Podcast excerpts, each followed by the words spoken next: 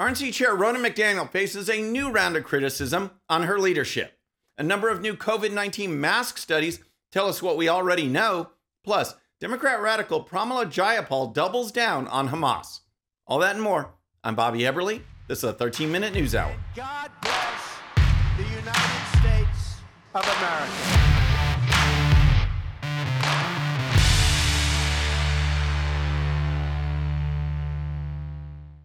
Okay, friends, welcome to the show. Happy Monday. Hope you had a great weekend.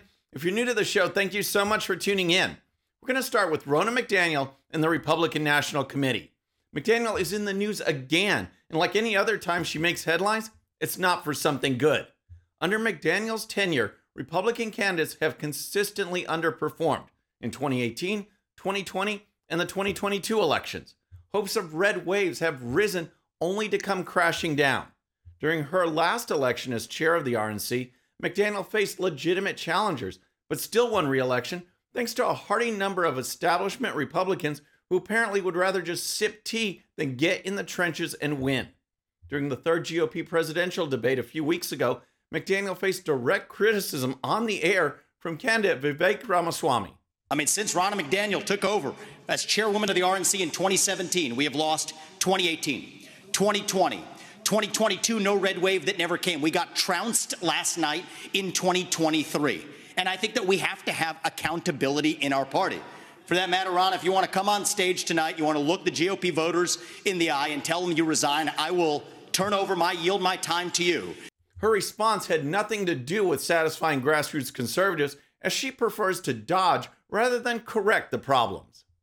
This Republican on Republican infighting, I'm not running for president, so I'm not in this primary, isn't helping our party. We lost races in 2022 because of vitriol within our party. We need every Republican and then some to win elections.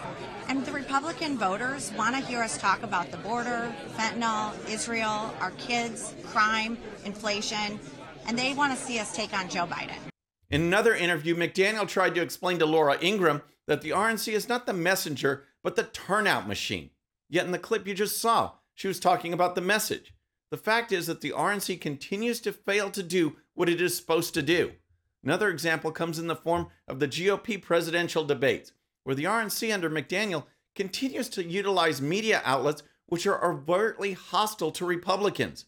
Following debates hosted by Fox News, whose board members are solidly anti Trump, and Fox Business, the RNC then turned to NBC News as a debate host. Why? It makes no sense. Now, as debate number four draws near, reporting is coming out that Newsmax is not happy at all with the debate situation, and the news network has a reason to be upset. Outside of Fox, Newsmax is the leading cable news outlet for conservatives, and yet McDaniel went with NBC News for debate number three and will now be going with News Nation for debate number four, completely shutting out Newsmax from the picture. News Nation is overtly left wing, and this pattern coming from the RNC is certainly being noticed. As reported by Axios, following word that News Nation would host the fourth debate, Newsmax executives said that, quote, since the beginning of the process, the RNC under Ronna McDaniel has consistently lied and obfuscated to Newsmax about us hosting a debate. So it's clear to us the RNC's goal has been to make sure anti Trump media control the GOP debates. End quote. It's well past time for a change at the RNC. We need leadership who understands the grassroots.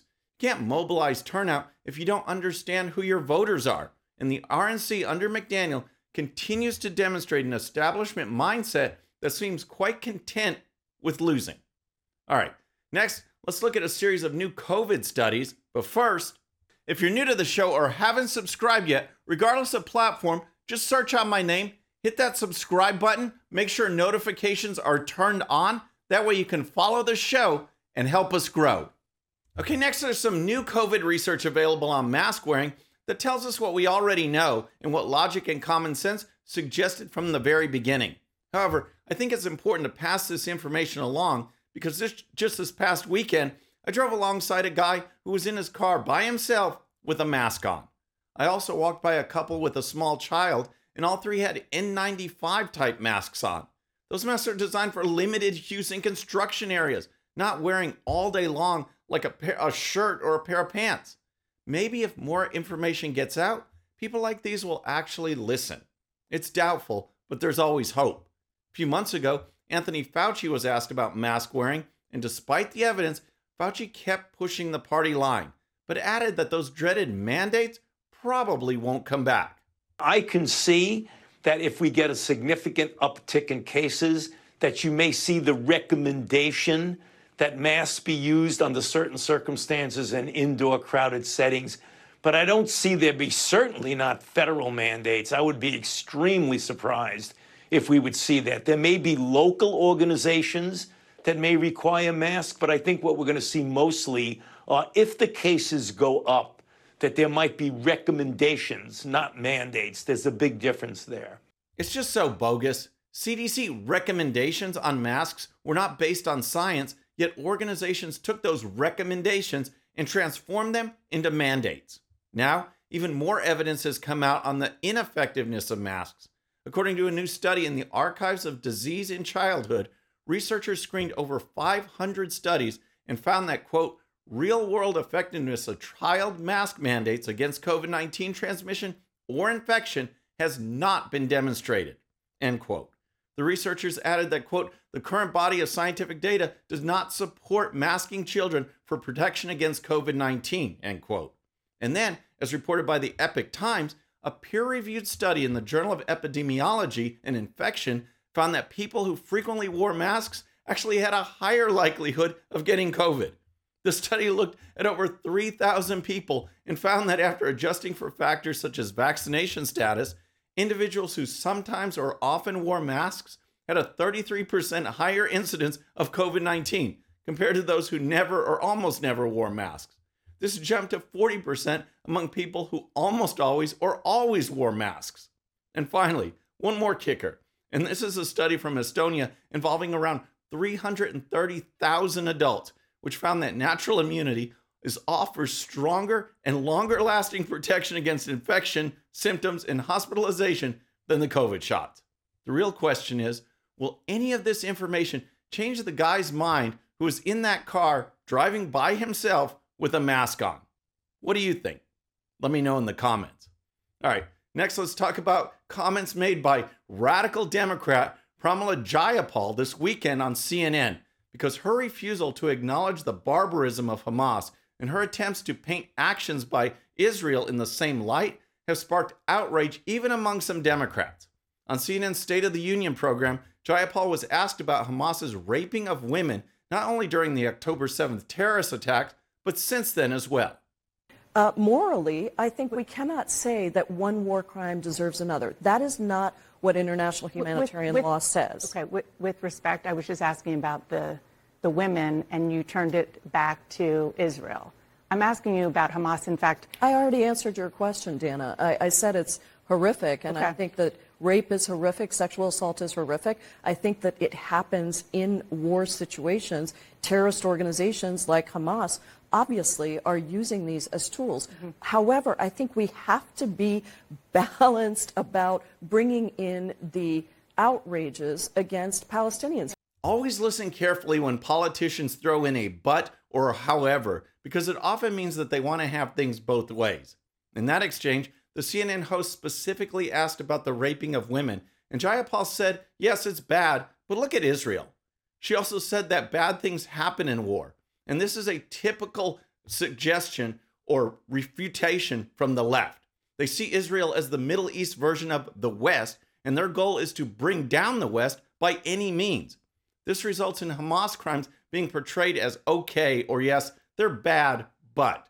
CNN's Dana Bash cut through the nonsense with this reply 15,000 Palestinians have been killed in Israeli airstrikes, three quarters of whom and it's, are women and children. And it's horrible, but you're, you do not see Israeli soldiers raping. Um, well, Dana, I think women. we're not. We're not. I, I don't want this to be the hierarchy of oppression. What a nice, simple response.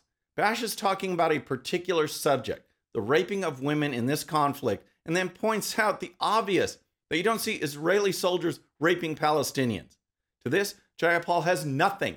But again, this is the same person who just a few months ago said this. I want you to know that We have been fighting to make it clear that Israel is a racist state, that the Palestinian people deserve self determination and autonomy, that the dream that the dream of a two state solution is slipping away from us, that it is not, that it does not even feel possible.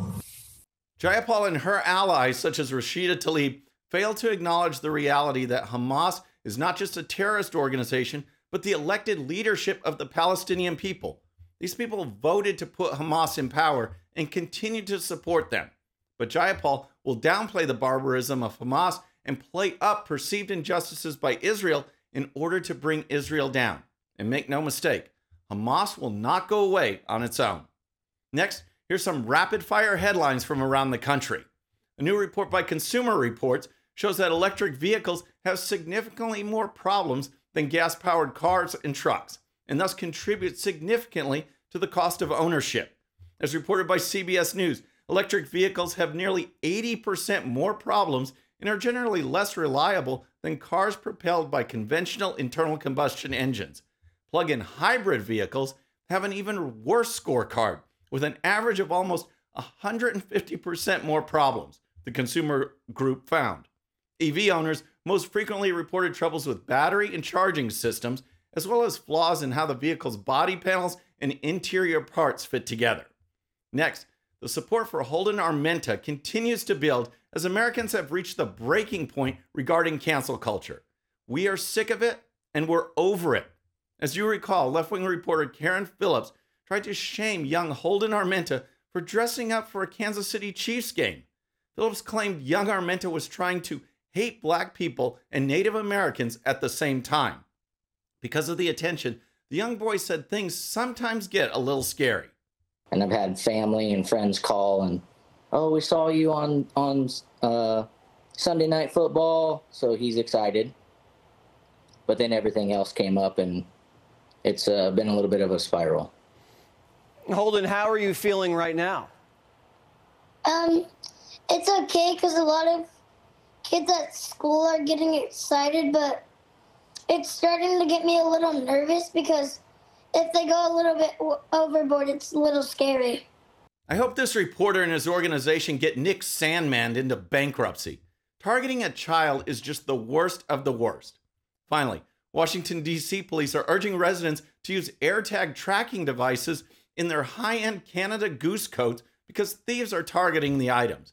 As reported by the Gateway Pundit, rather than fighting crime, the new approach by the left is informing people on how to make the most of their victimhood after the fact. According to the story, crime in the city is so out of control that last month DC Mayor Muriel Bowser announced a program to provide free tags for residents in certain neighborhoods to put on their vehicles. Now, it's not just cars, it's clothing. The DC police chief said, I've seen people use them on toolkits, suitcases.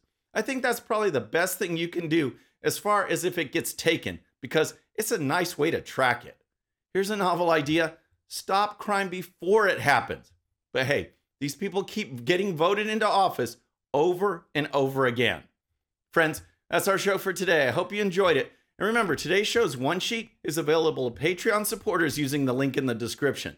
The one sheet gives you the links to all the videos and stories used on today's show, so you can dive even deeper into each issue. And with that, our next show will be Wednesday evening at the usual time. Until then, I'm Bobby Eberle. This is a 13 minute news hour.